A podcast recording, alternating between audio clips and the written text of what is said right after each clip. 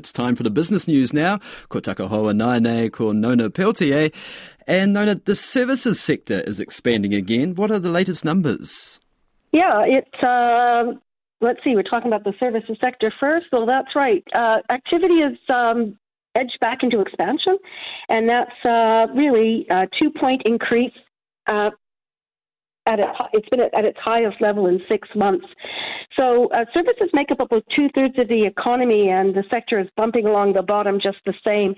Uh, the kinds of things that are still a concern is that there are still a lot of negative comments out there, and despite the lift, the PSI remains below its long term norm of 53.5.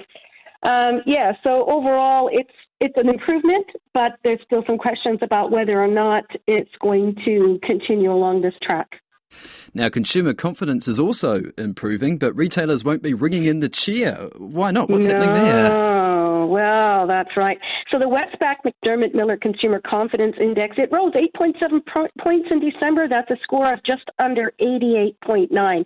Now, even though that that that a hun- anything more or less than 100 uh, indicates expansion or contraction. In this case, it's contraction. But it is the best since early 2022. So it's bad news for retailers just the same, though, because the survey also shows that most people thought it was a bad time to make buy a major household appliance or item of any kind. So, and also, uh, um, consumers are also saying they're cutting back on spending on leisure activities, and of course that feeds back into what the services sector is seeing. So, these ne- neither of these numbers are particularly um, encouraging for the economy or for the folks working in the services sector.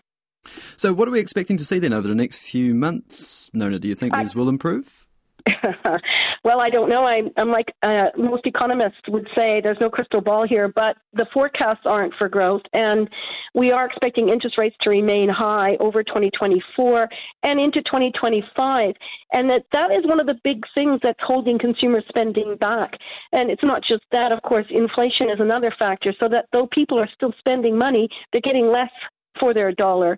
And I think that is going to continue. But again, it's hard to say. Anything can change. Yes, yes, perhaps uh, let us know what you think about that 2101. Nona, what else has happened in the markets today? Yeah, the NZX Top 50 index, it ended up 15 points, that's 1 5, to 11,565. Uh, that was pretty good because the Asian market generally is fairly subdued this uh, start of the week.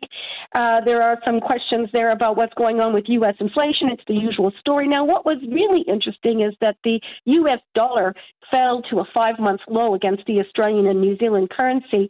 And so the New Zealand dollar trading at 62.4 US cents, 92.9 Australian cents, and 49.1 British pence. Yes, thank you very much, Nona.